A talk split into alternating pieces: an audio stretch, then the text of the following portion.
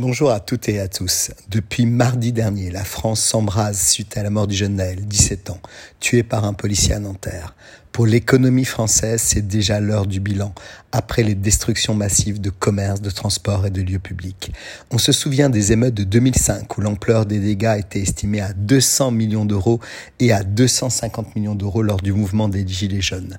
Sur le coût global des émeutes de la semaine dernière, on estime déjà un coût similaire aux émeutes de 2005, avec environ 200 millions d'euros pour la casse de ces derniers jours, tous secteurs confondus.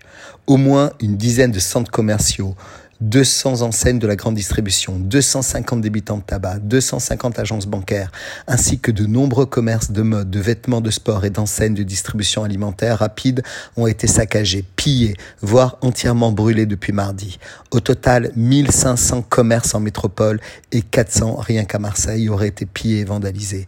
Carrefour, Auchan, Leclerc, Aldi, Lidl, aucune grande enseigne n'est épargnée. Le groupe de lingerie Etam a pour sa part vu une dizaine de ses magasins être saccagés et a dû en réponse en fermer une centaine sur tout le territoire. Le groupe annonce déjà un million d'euros de chiffre d'affaires perdu. Conséquence immédiate, les projections en termes de tourisme sont revues à la baisse. Les hôteliers à travers les pays connaissent déjà un taux d'annulation de leur clientèle internationale avoisinant les 20 à 25% avec à la clé des pertes à venir sur le secteur touristique, l'hôtellerie, la restauration et les commerces. Les autorités américaines ou encore britanniques ont aussi partagé leurs recommandations de sécurité qui peuvent largement dissuader plusieurs touristes à se rendre dans l'Hexagone cet été. Plus encore, Pékin a transmis un appel à la sécurité de ses ressortissants après l'attaque jeudi dans la cité phocéenne d'un bus transportant des touristes chinois. Côté investisseurs, alors qu'on annonçait il y a tout juste un mois que la France était le pays le plus attirant d'Europe selon le baromètre EY sur l'attractivité et l'investissement, ces études seront revues à la baisse avec les émeutes récentes puisque l'image de la France se dégrade encore un peu plus chaque jour.